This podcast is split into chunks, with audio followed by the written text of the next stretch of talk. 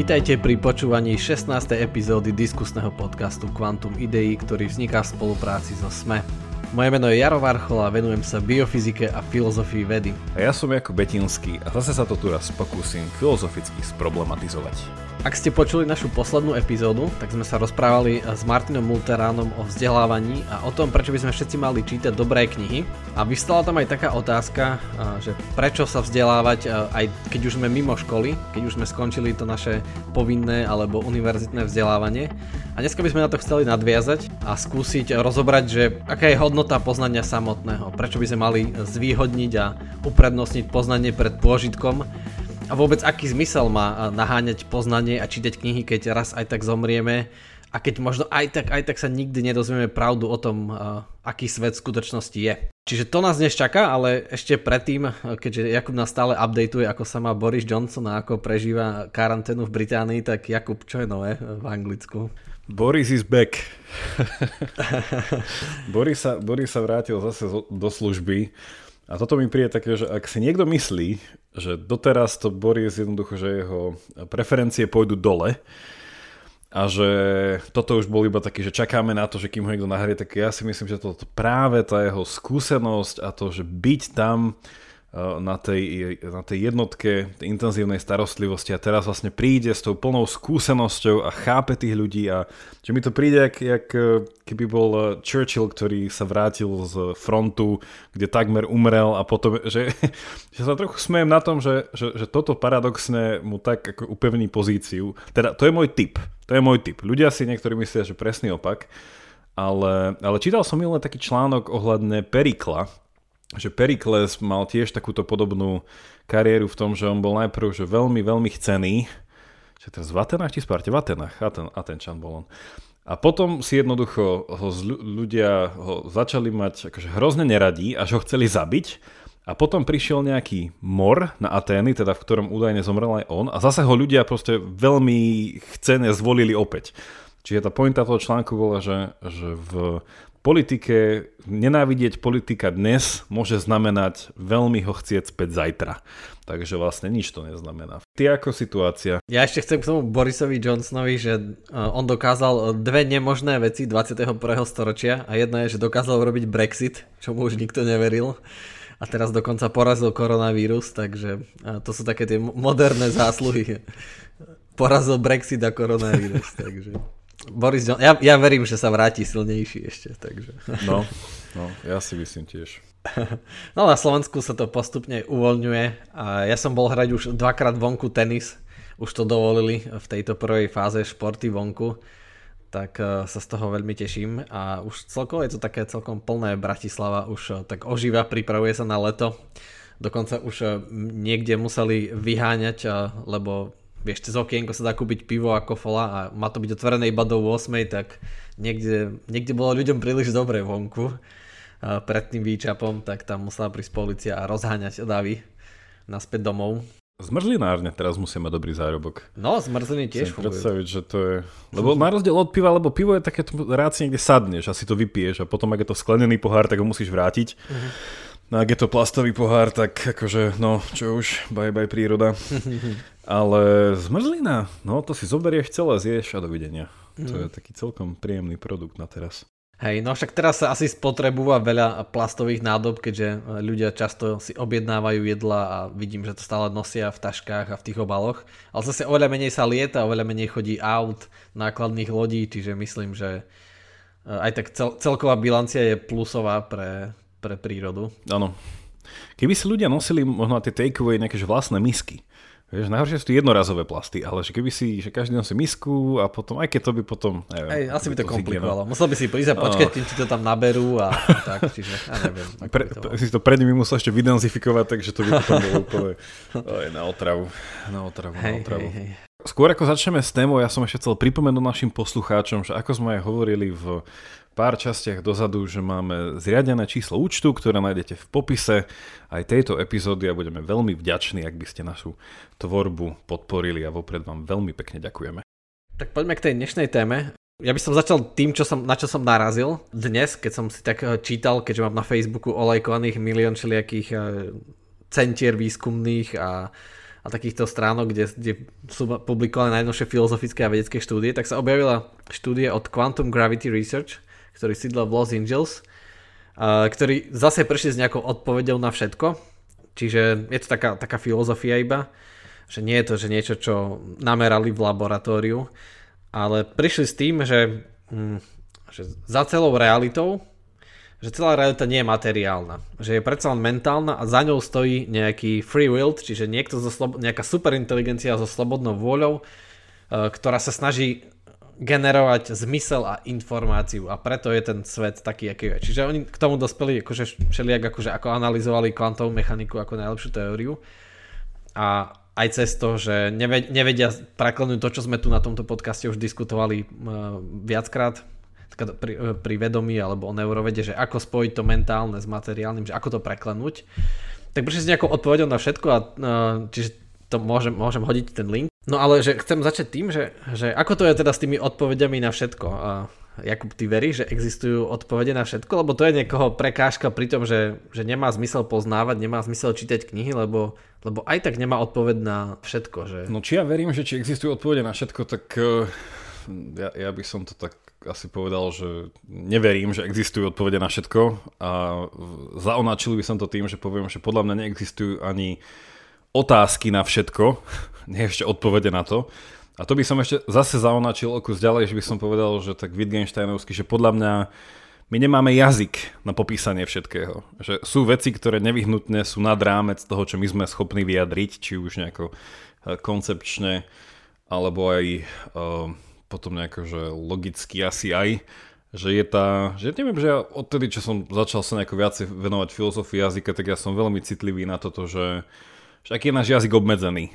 Že ak naozaj hovoríme o nejakom obmedzení poznania, tak ja tu dokonca nie som iba teda asi nejaký zástanca takého nejakého zdravého pesimizmu, že, že asi nebudeme nikdy poznať všetko, hej? alebo budeme možno poznať náznaky na odpoveď všetko, ale podľa mňa, že my nie sme schopní že artikulovať to všetko. A teda, že, že aký je dôkaz tohto môjho tvrdenie je, že existujú viaceré druhy jazykov, ktoré sa navzájom doplňajú, ale ktoré nie sú napríklad navzájom preložiteľné. No a potom je akože, že jeden druh výrazového prostriedku je aj, že nehovorenie. Hej? A to je zvláštne. a že, že aj nekomunikácia je komunikácia. Čiže aj ticho môže byť odpoveď, no a to už potom už začína byť také asi komplikované hlavne pre vedu. Čo si máme pod jazykom predstaviť je, že keď použijem nejaké slova, čiže nejaké koncepty, tak oni musia korelovať, korelovať s niečím v realite. Že slovo stôl má zmysel iba preto, že niekde je nejaký stôl a ja viem, že to slovo stôl reprezentuje koncept toho materiálneho stola. Ale potom problematické sú aj, čo viedlo aj k tej štúdii, že potom máme samotnú informáciu, že tá informácia je taká self-konzistentná, že nemá na čo iné korelovať, alebo tie myšlienky, že čísla, že na čo koreluje jednotka, lebo však to, ten počet to je abstraktná vec už.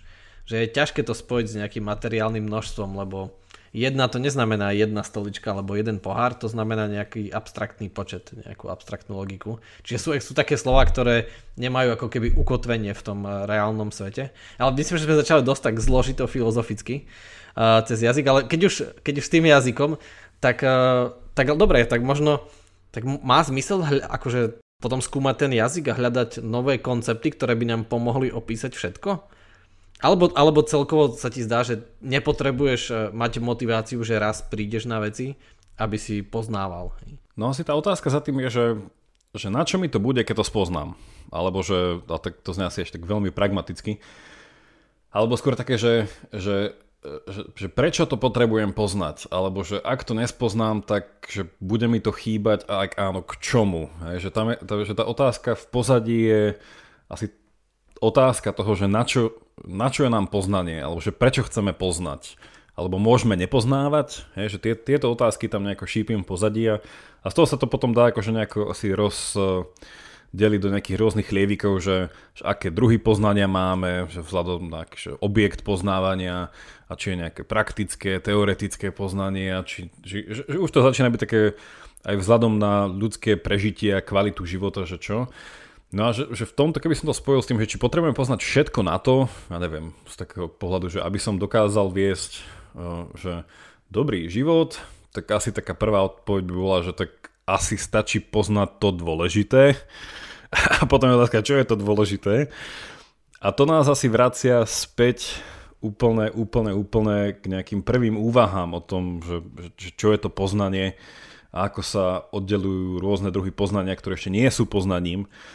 A možno poslucháči poznajú rôzne dialógy od Platóna, kde sa Platón tomuto celému venuje. A teda tie, ten hlavný, tá dilema toho, možno aj v dnešnej dobe fake news alebo v, nejako, v dobe sociálnych médií je, že, že OK, niekto napíše, teraz tak úplne s moderným Platóna, hej, že, že niekto napíše status na Facebooku a že OK, a že si ho prečítam, no a že to je to poznanie, že toto je taký opis toho, ako veci sú, ako by veci mali byť, ak nie sú také a neviem čo.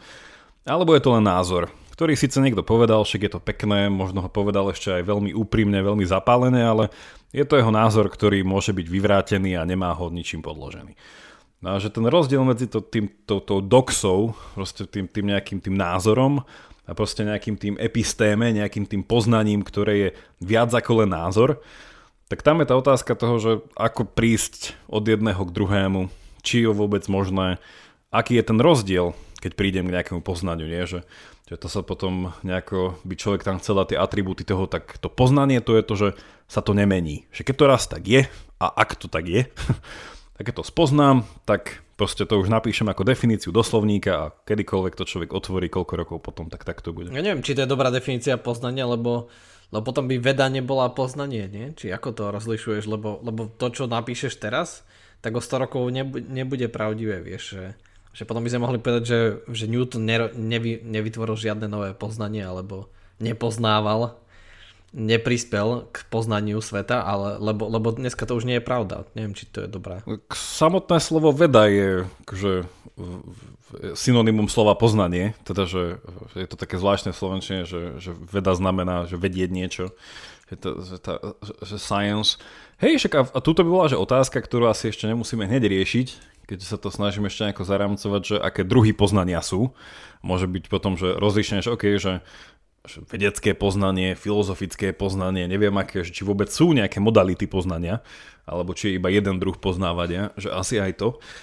Ale nejako, že rozmýšľam nad tým, že ako to zjednodušiť do tej miery, že prečo vlastne chceme poznať. Nie? Že, a, to, a z toho Platóna si myslím, že tá intuícia prvá, ktorú možno stále ešte máme, je, že poprvé, že nechceme byť klamaní, lebo byť klamaný je nebezpečné vzhľadom na to, že keď mi niekto povie, tam ten koniec tej sopky nekončí a ja tam pôjdem a tam končí, tak zomriem. Čiže akože, uh, nemať to poznanie je nebezpečné. A nielen teda takto fyzicky, ale aj potom nejako duševne, psychologicky, čiže asi to chceli tí Gréci sa tomuto vyhnúť, že nejaké utrpenie zbytočné. Potom ešte taký ten tradičný vstup, ktorý do toho dáva Aristoteles a ten si dám na teraz na bočnú kole a spýtam sa, že prečo, prečo ty si myslíš, že vlastne, že prečo chceme poznať veci? No ja, ja si myslím, že, že naša hlavná motivácia je ešte tá pred Platonom, tá Sokratovská, že to, že nevieme. A z nejakého zvláštneho dôvodu sme my ľudia nastavení tak a naša existencia, naša prirodzenosť je, že my chceme vedieť. Že presne tá, ani nie tak klamstvo, ale že tá nevedomosť je pre nás uh, jednoducho iritujúca, že sme neviem, že od samotnej podstaty sme zvedaví. Že keď si predstavíš človeka, ktorý žije na opustenom ostrove, tak e, a nikdy to poznanie nevyužije, alebo nikdy nebude mať šancu, neviem, založiť uh, univerzitu alebo vlastné vedecké laboratórium, že využije tie poznania, ktoré pochopil, lebo nebude na to mať nástroje, tak aj tak ho to bude fascinovať a keď bude mať voľný čas, tak bude chcieť pochopiť, že? Čo ľudia vlastne robili aj mnohé veky predtým, že uh, nevedeli s tým veľa urobiť, ale chceli pochopiť napríklad, že sledovali mnohí astronómovia v staroveku, že ako sa pohybujú tie bodky po planete, či to sú e, po, po oblohe, či to sú planéty, či to sú hviezdy, ako sú ďaleko a tak ďalej. Že, že taká tá prirodzená zvedavosť, že, že čo tam je.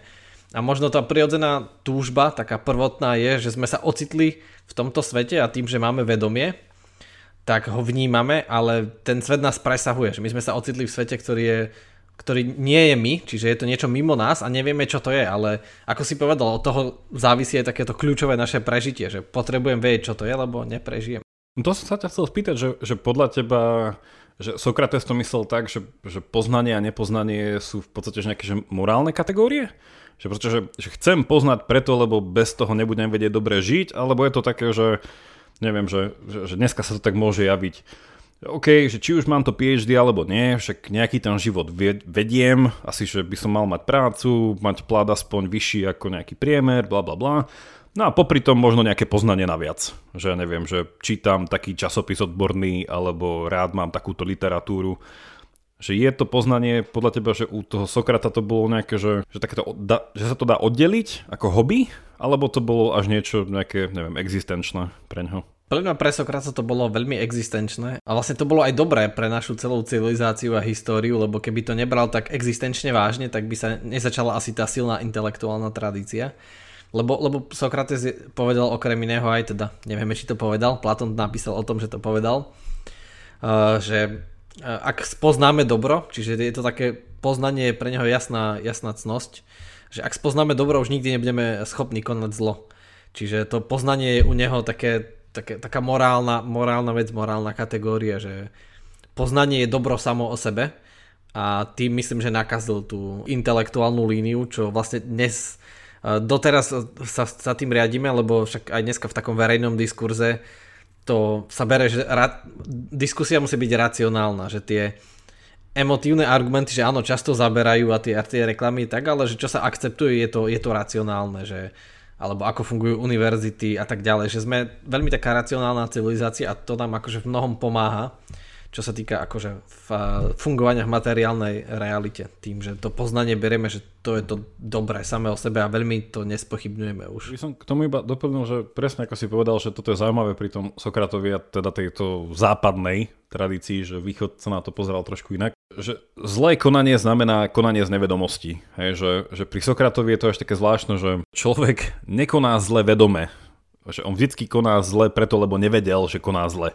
Čo teda u Sokrata viedlo k tomu, že poprvé poprel E, ten, ten grécky koncept tzv. tej akrázie, že, že slabosti ľudskej vôle. Hej, že dneska tak povieme, že spravil zle, lebo nebol dostatočne, nemal silnú vôľu spraviť opak, hej, že podľahol nejakému lákaniu, vábeniu, pokušeniu, neviem čo, ale, ale možno aj vedel, že je to zlé, ale aj tak to spravil, hej. Že Sokrates by povedal tak radikálne, že všetko konanie je iba o tom, že keby som vedel. Čo, čo je zase zaujímavé, že sa dá potom spýtať, že nakoľko vôbec Sokrates pracoval so, so slobodnou vôľou, čo riešime furt my dneska. A na to sú ľudia, ktorí by povedali, napríklad vždycky ma udivovalo Hanna Arentová vo svojej jednej knihe, kde písala vlastne o, o myslení, to bolo, že život, život mysle, tá je kniha. A bohužiaľ nedopísala tretiu časť, lebo už umrela.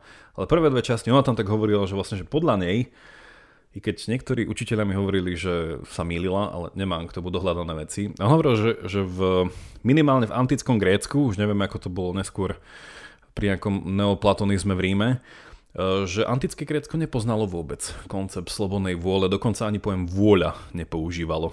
Že vlastne, že tam bol ten silný dôraz na intelekt, ale vôľa, že neexistovala. To sa mi zdá, že, že áno, podľa, podľa toho, čo vieme o tej filozofii Eh, z tých zdrojov, že ozaj oni nerozmýšľali o slobodnej vôli a ozaj akože taký pre filozofický výskum do histórie bolo zaujímavé, že teda ako to brali, že čo je dané, že či je dané, že či to nejak automaticky brali za t- úplne triviálnu vec, že máme slobodnú voľu alebo nemáme a preto ich nikdy nenapadlo o tom diskutovať, že, že v, tomto, v tomto by som veľmi zvedavý, že ako k tomu teda pristupovali, že ako by odpovedali, keby sme sa ich spýtali túto dnešnú otázku, že čo teda so slobodnou voľou, lebo tá otázka nás dosť trápi.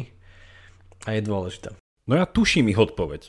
Že oni by odpovedali tak, lebo však oni, oni mali, oni neboli veľmi čo do toho, že hovorí, či sú veci dobré alebo zlé, správne, nesprávne, že oni skôr operovali v slovníku cnostné, necnostné a teda akože cnostné bolo, keď si mal určité proste charakterové vlastnosti, ktoré ťa spraví dostatočne silným niečo spraviť, hej, nejako, nejako.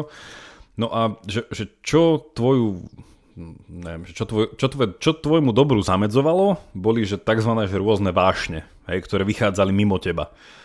Uh, že, že tam sa aj hovorí, že to sme asi už spomínali v tej analógii, že ak teda politeizmus neboli, že rídzo, že bohovia, ako nejaké entity, tak to mohla byť metafora vlastne na ľudské vášne. Hej, niečo, čo je všade prítomné, je to nesmrteľné a tak ďalej, nedá sa to ovládať. Čiže to bol nejaký, že hnev, hej, Eh, pomstichtivosť, ja neviem, všetky, všetko, všetko, čo sa dá toto. No oni by povedali, že že kým človek nevie, a tam sa to dá že do nejakého stoicizmu potiahnuť, že keď nevieš, že na, na, že na konci toho všetkého uh, je aj tak uh, tie vášne tieto jedno, lebo sa im nevieš nejako neviem, že, že dať von z ich kontroly, že treba ich že úplne že sa dať, a to už teraz nejaký východ tam do toho dávam, že dať nejaký úplné odpútanie sa od toho, že ten stoický pokoj, vlastne riešiť iba to, že, že inak to poviem. Nerieši to, čo sa ti deje, ale tá grécka tradícia by bolo, že e, zmení tvoje zmýšľanie o tom, čo sa ti deje. Že jediné, čo máš definitívne vždy pod kontrolou, to je rozmýšľanie. Hej, ten intelekt, toto. No a vlastne to by povedali, že, že to je tá silná vec, čo môžeš robiť. A vlastne ten ultimátna cnosť je vlastne preto rozumnosť a múdrosť. Že viem vlastne rozmýšľať o veciach inak. Čiže, čiže to by možno bola aj odpoveď v tom, že, že tú, tú slobodnú vôľu a tú vôľovú časť, vlastne, že, že to, čo je to slabé, to, čo ťa dáva dole, tak to sú vlastne tieto vášne všetkého druhu. No a ty jednu, jednoducho to, čo môžeš robiť, je to nejako uh, zracionalizovať, povedal by dnešný psycholog. Ale neviem, že v tomto je to, no, niečo mi až taký historicizmus hľadať slobodnú vôľu v antickom Grécku. no, keď už si spomenul to, toho psychologa, tak uh, vlastne tá moderná psychoterapia je, je založená práve na tom poznaní, že čím lepšie poznáš seba a svoju minulosť, keď dokážeš zreflektovať a znova prežiť tie detaily a akože rozšíriť svoje poznanie o minulosti, čiže aké boli tvoje motivácie, motivácie ľudí, čo ti ublížili a tak ďalej, tak to, to v niečom ťa to uzdravuje, to znova zreflektuješ. Čiže doslova je to, že rozšírenie poznania ti dokonca mení život uh, k lepšiemu.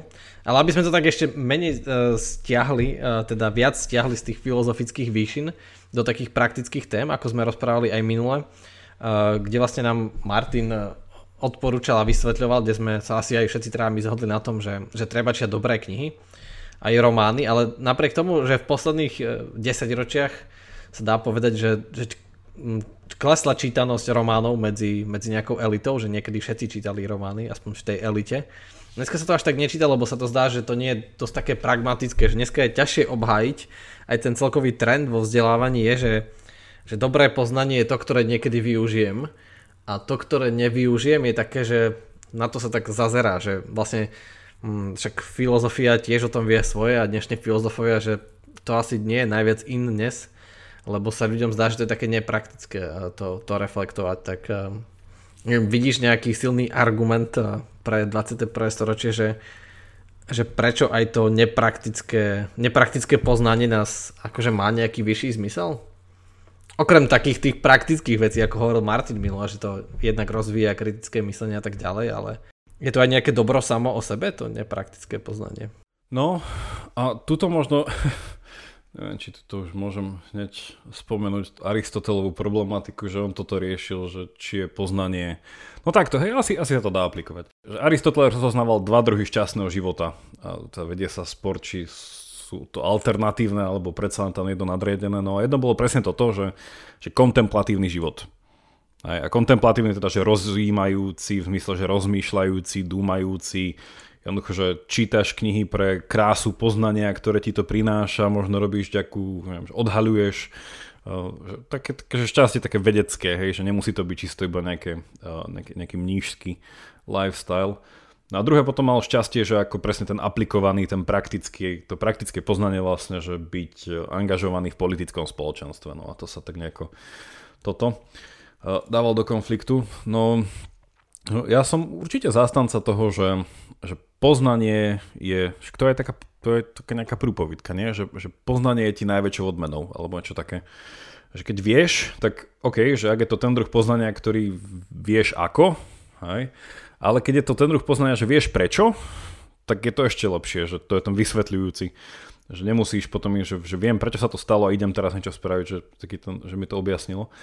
No a ten Aristotelov insight, ktorý som spomínal, a podľa mňa, že ten šťastie vysvetľuje, že prečo chceme aj poznanie samo o sebe, že nemusí to byť nevyhnutné to technické poznanie, takéto instrumentálne, tak on to má, e, ten, ten často, často spomínaný ten začiatok jeho metafyziky tej knihy, kde, kde píše na začiatku, že, že ľudia prirodzene túžia po poznaní, hej, že to je tá jeho známa fráza, s ktorou zase iné filozofické tradície nesúhlasia, lebo však nie všetci si myslia, že prirodzene chceme poznať, lebo to potom predpokladá, že máme nejakú prirodzenosť a, a tak ďalej.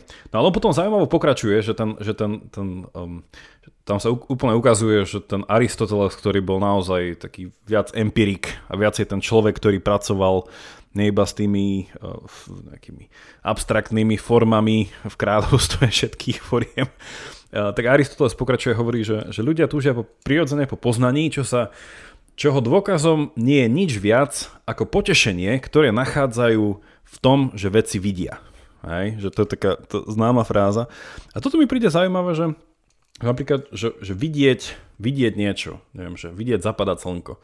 A jasné, že chce to asi už nejaké, že chce to na, že, že, že človek nevidí zapadajúce slnko, ak nemá predtým nejakú koncepčnú bázu, že vie, čo to znamená slnko, vie, čo to znamená zapadať, že má asi nejaký, neviem, že má to s niečím spojené, ale že čisto, že tá, že tá radosť, alebo že ten, nie že radosť, asi radosť, hej, že ten pôžitok z toho, že, že vnímame, hej, že keby som začal nejakým vnímovým, vnemovým poznávaním, že ľudí to hrozne teší, že my hrozne radi interagujeme, hej, že či už fyzicky, alebo čisto len vizuálne, alebo auditórne, alebo hociako, a toto mi príde, že to základná motivácia pre poznávanie, lebo proste nás to hrozne teší.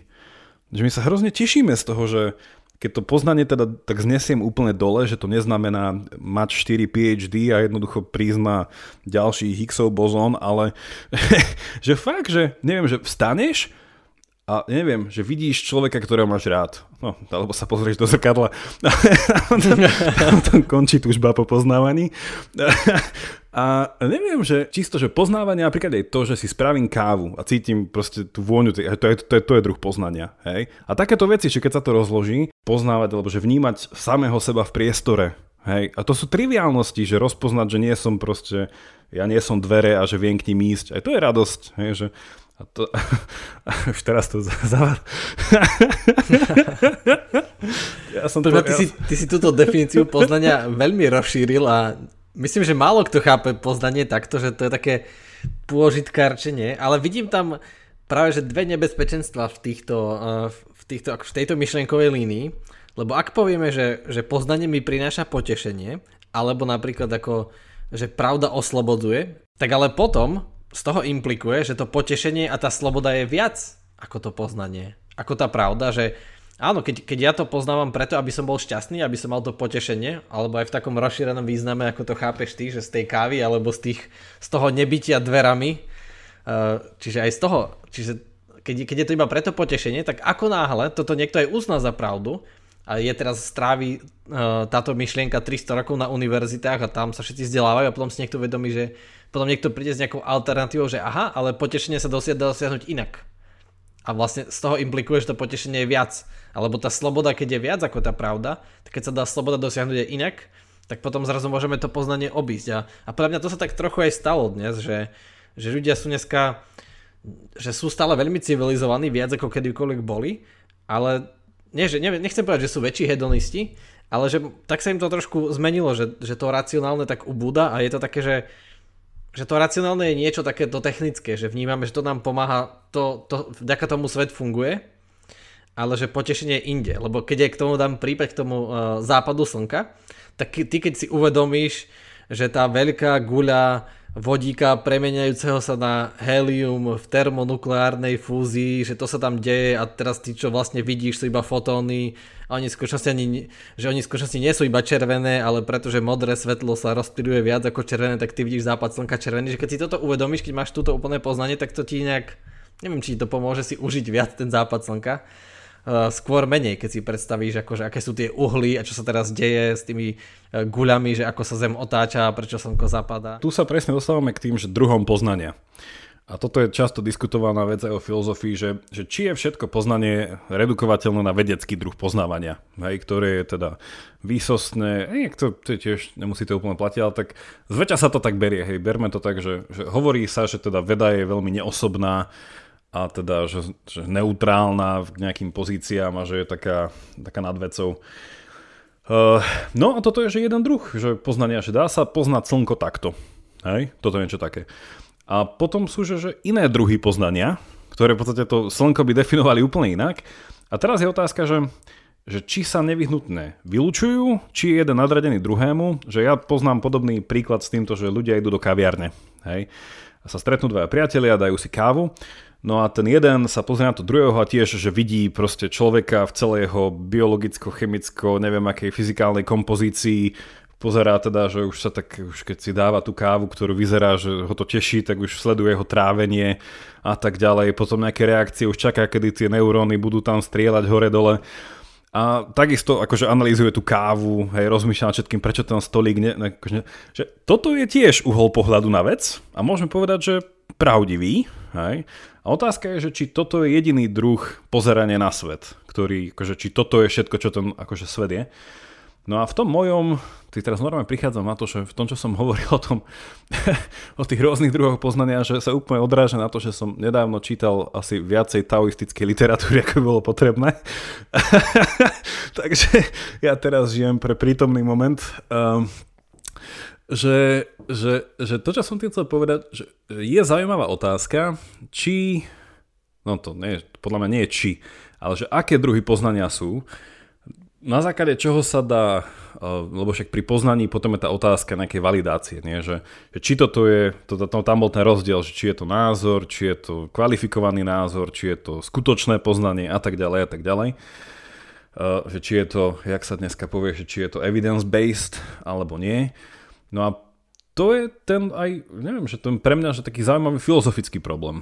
Že nie, nie všetko sa dá zredukovať na vedu, hej, že, že ako že ako by veda vedela popísať úsmev. Hej? Že to tiež taký klasický problém. Tak, tak vie odmerať pery, e, vie, vie nejako namodelovať No, akože vedeli by sme si to nejako domyslieť, že, že ako, sa, ako sa vedecky modeluje úsmev, ale stále ten úsmev je iba pohyb, hej, niečoho perí a on, že ten úsmev, že, že to sa tak hovorí, že sa smeješ očami, hej, že ten úsmev nie je v, ús, že ten úsmev nie je v ústach, hej, že a to, že zase, že to... No počas, počas tejto pandémie sa všetci smejú do očami.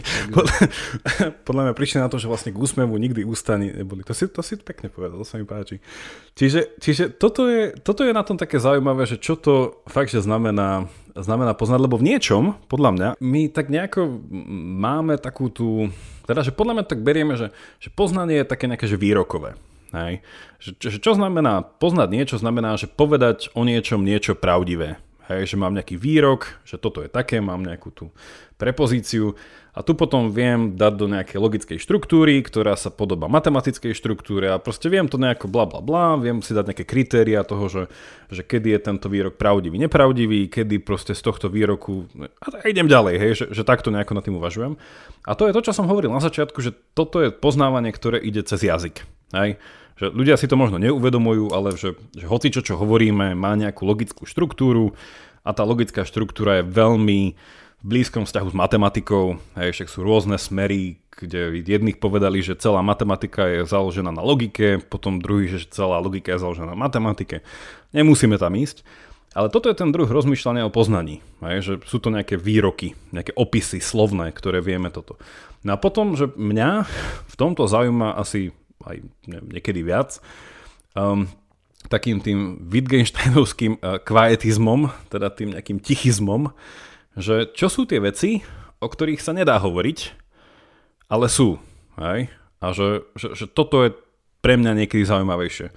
A to on hovoril, že Wittgenstein, že, alebo teda v tej prvej fáze ešte, ktorá potom však v časi sa pretavila do druhej, že povedal, že, že ťažko sa v jazyku uchopujú uh, etika, že, že skôr pochopíme dobro, keď nám niekto dobro vykoná, ako keď ho povieme, čo je asi, že ľudia to asi chápu. Potom podobné literatúra a celý proste svet, že i keď je to podané v slovách, tak tie slová sú iba odrazovým mostíkom k niečomu inému. Vždy. Že, tá, že to, o čom je kniha, nie je text knihy. Hej? lebo ten text je iba variácia koľko, 26 písmenok furt dokola, čo je to nuda. No a potom tiež tam dal náboženstvo a ešte tam bolo čosi. Ešte estetika, no takéto proste s umením a veci. No to je akože zaujímavé, že, že takéto tá neredukovateľnosť takéhoto druhu poznania. Hej. A tam by niektorí, ja teda nechcem tam ísť, ale niektorí by uh, tu začali používať slovíčko, že intuície alebo intuicionizmus, že to je to nevýrokové poznanie. Ja s tým súhlasím, že, že každé poznanie je výrokové a nemôžeme vlastne žiadne poznanie nadobudnúť a šíriť a, a komunikovať, pokiaľ ho neuchopíme v nejakých slovách, v nejakých konceptoch.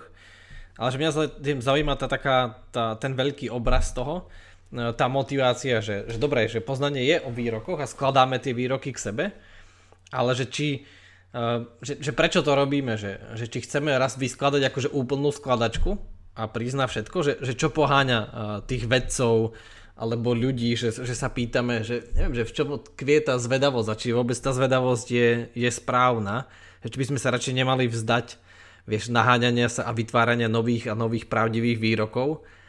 Či by sme to radšej nemali sa toho vzdať a radšej sa snažiť byť iba akože slobodný a, a tešiť sa viac do života bez, bez toho poznania, že či ho až tak potrebujeme, že či, keď sa dozvieme o tom napríklad, že uh, že ľuďom vadí, že sa niekedy míňajú obrovské peniaze len na to, aby sme sa dozvedeli, hej, že ten urýchľová častíc stal uh, daňových uh, poplatníkov uh, Európskej únii obrovské peniaze, urychľovať častíc, lebo však Európska únia je tam veľký partner.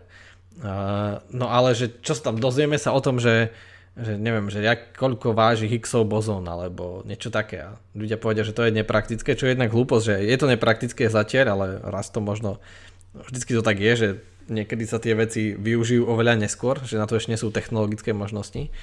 Ale stále, že neviem, tí veci ani, ani ne, nepýtajú sa, že či sa to využije, či nie, jednoducho ich poháňa taká tá a šialná túžba, že chcú vedieť, ako to teda je, aká je, aká je o tom pravda. Na čo by možno ty, ako neviem, aké teraz veľa taoistickej kultúry a literatúry, keď si máš do toho taký vhľad, tak mne sa zdá, že oni, oni takto z východnej filozofie by, povedal, by nás odsúdili za túto našu túžbu naháňať sa za pravdou a radšej by povedali, že užívajte moment a žite v prítomnosti čo vlastne ty si taký taoista, že ty si povedal, že si vychutnávaš kávu a tešíš sa, že, že si v priestore. Už oni by hlavne, oni by nepovedali, že je zlé poznávať. Oni by povedali, že je dôležité, teraz normálne tu robím nejakú opravu buddhizmu. Dobre, tak teraz si musím dávať pozor. Um, že oni by skôr povedali, že je dôležité čokoľvek, čo robiť, robiť. A teraz neviem, že aké slova sa dajú slovenčine použiť. Jedno je, že Ehm, nezaujato, myslím, že neprejavovať bytostný záujem o to, čo robím. Myslím, že keď piješ kávu a teší ťa to, alebo teda, že piješ kávu a teší ťa to, ale niekto príde a tú kávu ti zoberie, tak ten moment, keď ju berie, v tebe nemá vzbudiť ani hnev, ani nič. Pretože v tom bode si už prestal piť a už nepieš. A že proste si úplne že taký dispassionate. Ale akože ten, to ich slovo je ten klasický, že non-attachment, že vlastne nie si jak sa to povie po slovensky, že nelípi, nelípneš na veciach. Hej, že nemáš, tak, tak, nemáš, tak ale... to sa radšej ne, nepriznávaj na verejnosti, že si zen buddhista, lebo každý ti bude brať kávu. ja rád ponúknem svoju kávu aj ďalej. Otázka, či by po mne chceli, vieš, to je to. Čiže akože určite by aj zen buddhizmus chceli ísť ďalej do poznávania, len tam je ďalšia, napríklad otázka, ktorá je zaujímavá, že keď už konfrontujeme východ a západ, je pohľad na niečo, čo my sme si v našej, našej, ako to povedať, našom civilizačnom rámci zvykli zlatinčenie, zlatinčenie eh, nazývať ego. Hej? Že máme nejaké seba. A potom z toho máme tie, tie, tie, tie zvraty ako seba vedomie, eh, ako seba uvedomenie, seba presahovanie, seba rozvoj. A jednoducho je to taký ten, to, to zvratné sloveso pohľadu späť proste, že bytie hľadí na, na, na seba sa. Že... No a teraz je otázka, že, že toto je v niečom presne tá tradícia toho Sokrata, ktorá ale bola úplne, že uh, zrigidnená alebo že nejakým spôsobom uh, sprivilegovaná cez Descartes a ďalej. No a východ napríklad, že uh, toto až tak nemá, že, že pre nich poznanie nie je nevyhnutné že, že základnou zdrojom poznania nie je ten pozná, poznávateľ, že ten, ktorý je ten, to, to, to, to, to jeho ja, ktoré nejakým spôsobom ide, hej, robiť tie veci. Že, to, že preto vlastne ten, ten koncept tej uh, nirvány ako také je vlastne, že, že proces nejaké odosobnenie sa. Hej, že tam však dá sa ísť potom až do nejakých smerov, že to také, že, že uvedomenie si, že všetko je iba jedno, hej, taký ten parmenedovský nejaký princíp. Ale v niečom je to, že ten, tá, tá, tá, tá doktrína toho, že, že ego je ilúzia, hej, že tu je vlastné ja, je, že je ilúzorné. A to môže viesť nejakému zase k tomu nejakému psychizmu. Ale No, že, a, že toto je ten základný rozdiel tých, týchto pohľadov, že my sme veľmi intelect-centric, že vlastne, že my sme veľmi zameraní na to, na, na, na toho jednotlivca, ktorý je ktorý má nejaké to svoje svedomie, vedomie a tak ďalej. No tam je to skôr o takomto, no nemôžeme spomenúť taoizmus bez tohto, že je to naozaj tá, tá harmonickosť toho yin-yang, že vlastne ty sa máš uvedomiť, že si v podstate iba ten prúd, ktorý máš plynúť. Ale ty normálne teraz uh, No nič, od, od dneska prestávam na začiatku hovoriť, že to tu filozoficky problematizujem. Ja tu chcem ľuďom ponúknuť kvalitné prežitie momentu tu a teraz. Presne, čiže ty vlastne ty si taký guru, čo ponúka harmóniu. to už som trochu prehnal. No, to radšej, to radšej nie. Ja, som, ja radšej budem Sokrates, ktorý ponúkne veľmi priateľskú disharmóniu. No nie, dneska si vyznel skôr, skôr ako, že ponúkaš tú harmóniu a že ľudí naučíš lepšie si vychutnávať kávu a tešiť sa z toho len, že sú v priestore a že nie sú dvere. Ale ja mám otázku na teba. Lebo však toto je pri tom eh, poznaní, že sme to aj načali nie iba eh, pri tom, že či čítať eh, knihy, ktoré možno nie sú to návody ako, nie sú to nejaké, nejaké technické postupy, nejaký know-how knižný. Um, no, ale že pri tomto poznaní je otázka toho, že ak je, ak je to v niečom, že poznať všetko, že či dokážeme poznať všetko a či veríme, že sa to dá poznať, tak toto je taká tá, taká tá filozofická otázka, že podľa teba máme ľudia prístup k poznaniu sveta, akým skutočnosti je, alebo iba poznaniu toho, ako sa nám javí. A pozdravujeme Immanuela Kanta, ktorý mal minulý týždeň narodeniny. Čo si ty myslíš? Áno, to, to keď si pamätáš, tak eh, ešte niekedy dávno sme robili spolu rozhovor o, o filozofii vedy a, a sme sa tam presne rozprávali o realizme, o antirealizme. A toto je presne tá, tá otázka, že a, a, ktorá sa akože vo filozofii alebo vo filozofii vedy zvlášť označuje ako otázka realizmu a to je to, že či to, čo poznáme, je ozaj skutočný svet, alebo je to, ako Jakub hovorí, je to iba to, ako sa nám svet javí. A začal som takú skvelú prednášku jedného cambridgeského filozofa vedy, ktorý hovoril uh, v nadväznosti na Platóna, teraz budeme predpokladať, že už to poslucháči vedia a nebudem to vysvetľovať, že, že keď uh, tí Platónovi uh, jaskyniari, teda obyvateľia jaskyne výjdu, tak oni nevídu do skutočného sveta, ale čo keď vyšli iba do ďalšej jaskyne. A z tej ďalšej jaskyne do ďalšej jaskyne. Čiže lebo história nám skôr nasvedčuje o tom, že, že keď sme si niekedy mysleli, že tá veda nám, nás oslobodí v tom, alebo nám povie úplnú pravdu, že aký svet skutočnosti je, ale že keď Newton objavil, že aha, že veci sú takto, že tu je gravitácia, tu je nejaká sila a dá sa to všetko rátať a teraz sa dajú rátať nebeské telesa, ako sa pohybujú a my si zistili, že to nie je tak. Čiže on nás vlastne doviedol iba do ďalšej jaskyne, v ktorej je to už trochu jasnejšie, ale stále to nie je tak, lebo, lebo aj on sa milí a potom nás Einstein z nej vyviedol a povedal, že nie, to je v skutočnosti časopriestor je niečo úplne iné. A včera v tém Grantum Gravity Research hovoria zase, že to je niečo iné, že časopriestor vôbec nie je fundamentálny. Že, že, že stále vychádzame do jaskyne a teraz, že áno, to je výborná otázka, že, že a približujeme sa vôbec že k nejakej pravde, alebo sa ešte viac iba zamotávame a zamotávame uh, v, tej, v tých fenoménoch, čiže v tom, ako sa nám svet javí, že, že ako to teda je.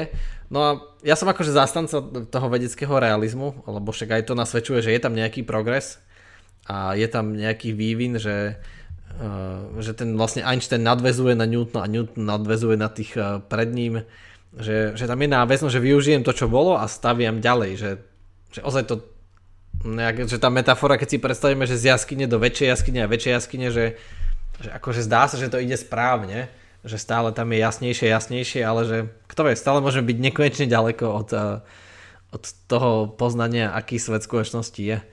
A to myslím, že to ľudí odrádza a zvlášť ako sme sa milo rozprávali, že dnes sú veci tak náročné a tak komplexné, že to asi ľudí odrádza aj od toho racionálneho od toho poznávania, že nie je možné byť polyhistorom.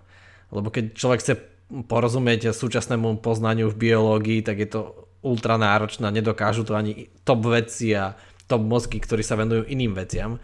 Že je, je, to, je to hrozné ťažké a preto do toho tak nenazeráme a je ťažšie možno si udržať tú predstavu, že že je tam nejaký vôbec ucelený big picture, lebo však nikto ho v svojej hlave nemá. A keďže my ľudia nefungujeme tak, že keď spojíme 10 mozgov, tak máme jeden funkčnejší, desaťnásobný, ale stále je to na každého vlastnej predstave. A, pod, a podľa teba môže byť človek, či, nie že či môže byť dobrým, áno, že, či môže byť človek dobrým človekom v zmysle, že či môže viesť dobrý život, ak fakt, že nemá, ja neviem, nemá dve vysoké školy. Alebo že, alebo že, alebo že vysokú školu a PhD.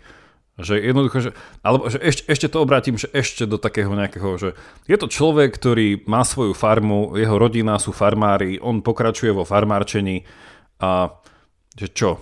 Že, že tento človek nemá prístup k nejakému veľmi špecifickému zasveteniu, že ten človek možno že akože fakt, že, že, že asi vie, ako funguje gravitácia, ale akože nevedel by ti popísať nejaké diskusie o nej. Hej. Že, čo, že, ne, že chudák nemôže zažiť dobrý život, pretože jeho úroveň, že, že, že inak sa spýtam, mali by sme navrhnúť na štátnej úrovni, aby bolo povinné vzdelávanie až do skončenia vysokej školy?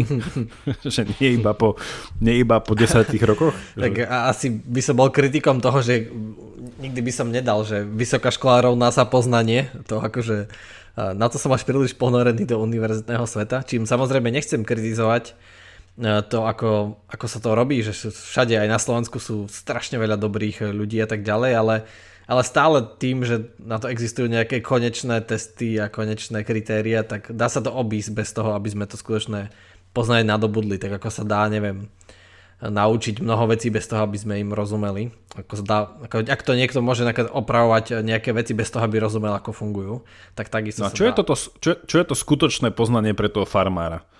Kvôli ktorému nemusí ísť na tú vysokú školu. Ja, ja, by som, ja by som povedal, že to je taká základná zvedavosť, že človek, e, ako povedal Jostein Garder, ktorý napísal Sofín svet, taký norský učiteľ filozofie a spisovateľ, je, že, že základnou vlastnosťou každého filozofa je zvedavosť. Že kto nie je zvedavý, tak môže mať aj 4 PhD, ale nie je žiaden filozof, ak ho nezaujíma, ako svet funguje, alebo ak si ako, ako náhle si nebodaj myslí, že už vie, ako funguje, lebo keď si to myslí, tak sa míli.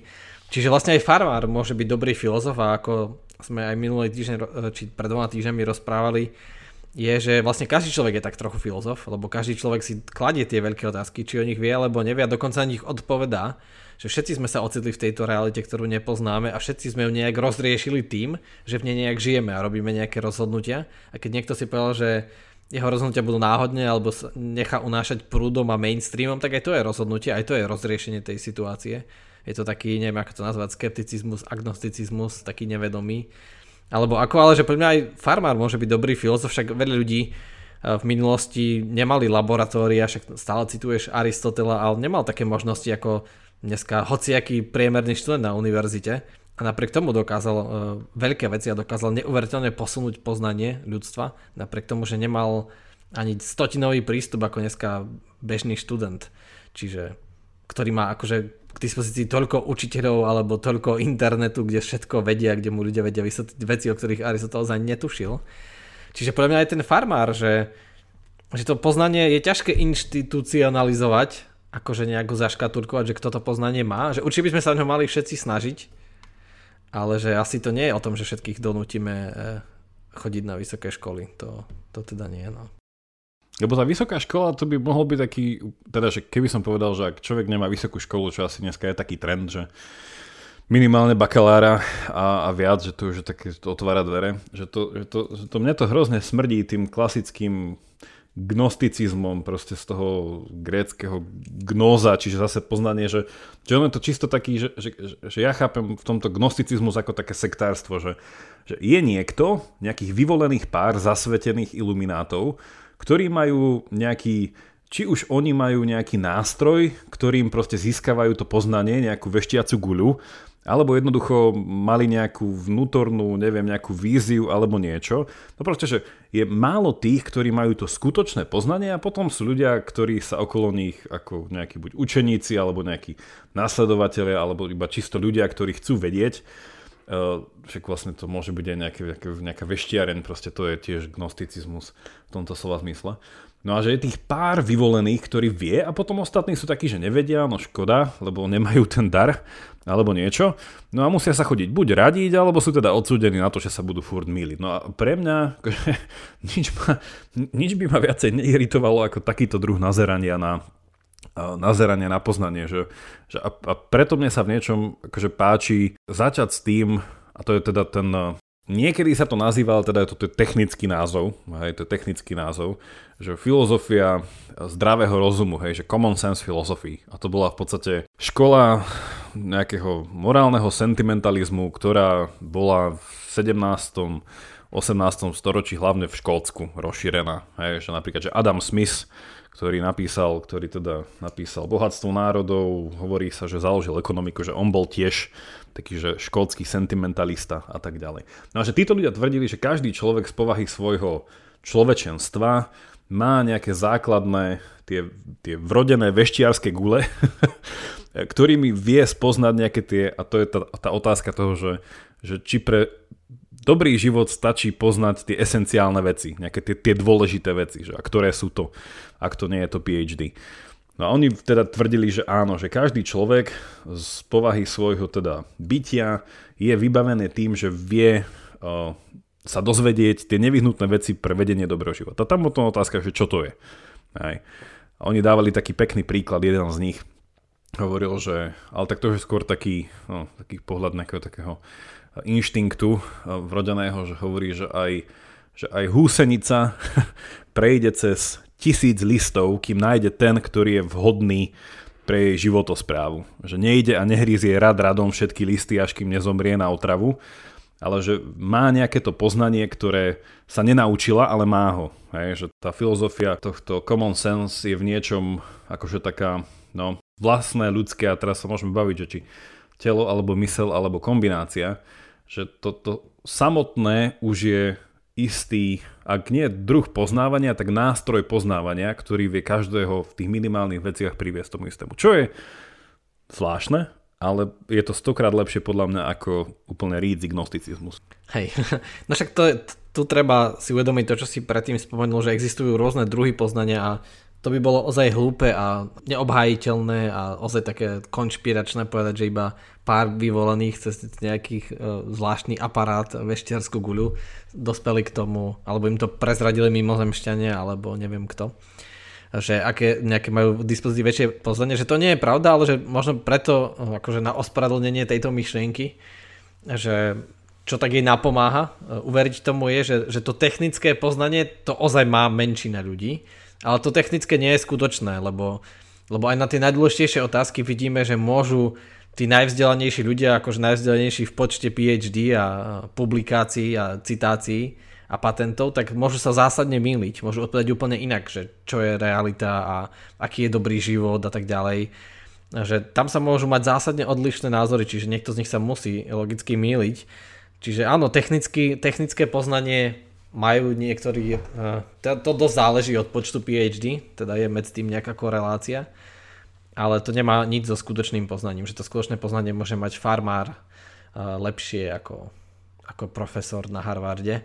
Lebo však vlastne múdrosť, ako ju definovali, čítal som takú knihu, že múdrosť v zrkadle vekov, to napísali nejakí slovenskí psychológovia, celkom pekne sa pozerali v histórii na to, že ako sa rozmýšľalo o múdrosti, ako ho považovali rôzne kultúry a historických obdobiach za, za múdreho človeka a vždy to bolo o tom, že, že taký ich záver bol, že, že múdry človek, teda aspoň podľa histórie a múdrosti predkov, je ten, ktorý nie iba má to technické poznanie, ale dokáže robiť správne životné rozhodnutia.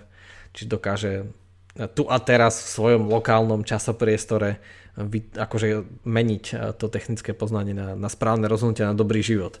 No a, to, a ešte som sa teba, ešte mi napadlo, ak si hovoril tej húsenici, vlastne, že tá húsenica, že to je šialené, som si vlastne teraz uvedomil, že tá húsenica, že, že potom aj hmyz, aj hmyz sú vedeckí realisti. Lebo tá húsenica verí, ešte nevie, ona verí iba, že niekde bude lepší list.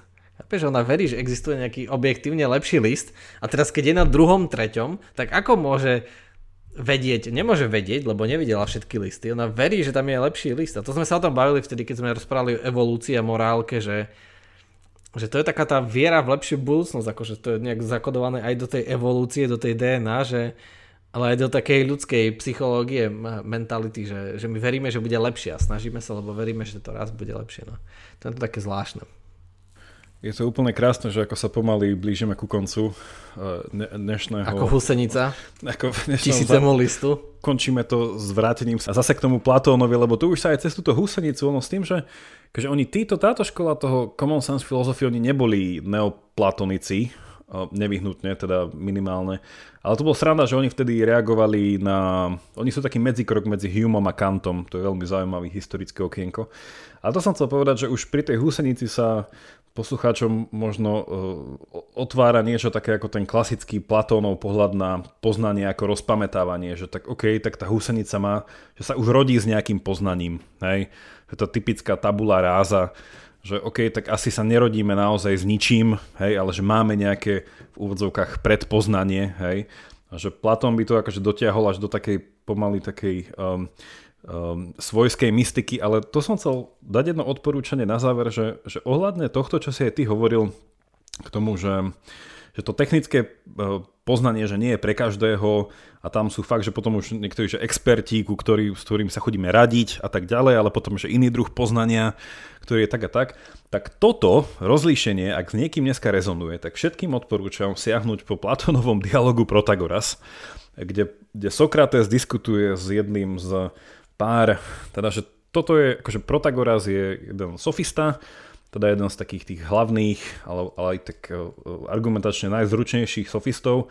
A Protagoras je jeden z tých, e, teda e, malé, malé okienko pre tých, ktorí nemajú radi Sokrata, tak Sokrates iba párkrát prehral vo svojich dialogov a prehral s Protagorasom raz celkom dosť, keď sa mu snažil obhajiť svoju teóriu fóriem, ale v tomto dialogu presne toto, čo sme sa teraz bavili a je to na tri strany, iba môžem to aj presne potom špecifikovať, že rozpráva tam Protagoras, tzv. že mýtus o Prometeovi, ktorý všetci poznáme, ktorý doniesol ľuďom oheň a tak ďalej. No ale ten, ten kontext toho príbehu je často zabúdaný. A v skratke ten kontext je o tom, že, že nejako prišli na svet ľudia. Hej? A otázka je, že OK, už sú tu aj ľudia aj zvieratá. Čo nemajú ľudia? No, tak nemajú pazúry, nemajú dobrú srst, nemajú neviem čo, takže sú proste ponechaní na pospas živlom, hej. A čo musia robiť? Tak, toto znie až tak marxistický výklad dejín, musia začať používať nástroje, hej. Musia proste zapojiť nejaké to techné a začať jednoducho si stavať veci a tak ďalej. Čiže musia byť zruční. No a potom akože to viedlo k tomu, že si postavili chyšky, dali sa dokopy do kmeňov, potom si budovali malé mesta, väčšie mesta, ešte väčšie mesta. No a v tom mýte sa v istom bode pýta eh, Protagoras, že a teraz čo? Že toto ich technické poznanie stačí na to, aby žili mierumilovne v meste? A odpoveď na to je, že nie, lebo potrebujú cno spravodlivosti. A tá cno spravodlivosti nie je vecou takou ako praktické poznanie vlastne tá zručnosť. No a tam je vlastne ten trik, že e, potom vlastne, že sa Prometeus a iní prihovoria a samotný Boh e, dá ľuďom spravodlivosť, cnosť spravodlivosti ako dar a ten kontrast je tam ten, že ju dá všetkým ľuďom rovnako. Že na rozdiel od toho, že ten, tú, tú, tú zručnosť a tie talenty e, takejto povahy technickej sú rozdelené nerovnomerne, že tú spravodlivosť dal všetkým rovnako. A z toho je záver plinie vlastne v tom, v tom mýte, že vo veciach technických hľadáme odborníkov, ale vo veciach morálnych sme si každý odborníkom sami. Hej? Že to bol ten záver. Že keď, že keď chceme robiť politické veci, tak každý v princípe vie byť najlepším možným politikom. Lebo každý sám by mal byť schopný rozoznať, že čo je to spravodlivé. Hej? Spravodlivosť je teda tá cnosť, ktorú treba na spravovanie veci politických. A toto bol akože veľmi zaujímavý, a teda potom to napadne Sokrates, potom idú ďalej, ale akože je to veľmi zaujímavý odrazový mostik k tomu, čo aj dneska, že keď rozlišujeme medzi poznaním expertov a čo je ten druh otázky, ktorú chceme zriešiť s nejakým expertom a čo je druh otázky, na ktorú by sme mali mať poznanie každý, keď sa zamyslíme. No a tento, toto rozlíšenie už je tu s nami dobrých, dobrých pár rokov. Takže to som ešte chcel na záver dať takéto odporúčanie. Ja ako súhlasím, určite si prečítajte tie dialógy a môžete si predstaviť, že, že vlastne Sokrates v tých dialógoch, on je ten Batman, a tam takí tí, takí tí lacní zloduchovia, ale Protagoras to je taký Joker, akože Protagoras je, je drsný, presne, on, on presne. niekedy vyhráva, on sa zdá, že chvíľu vyhráva, ale nakoniec to... Má vlastné problémy.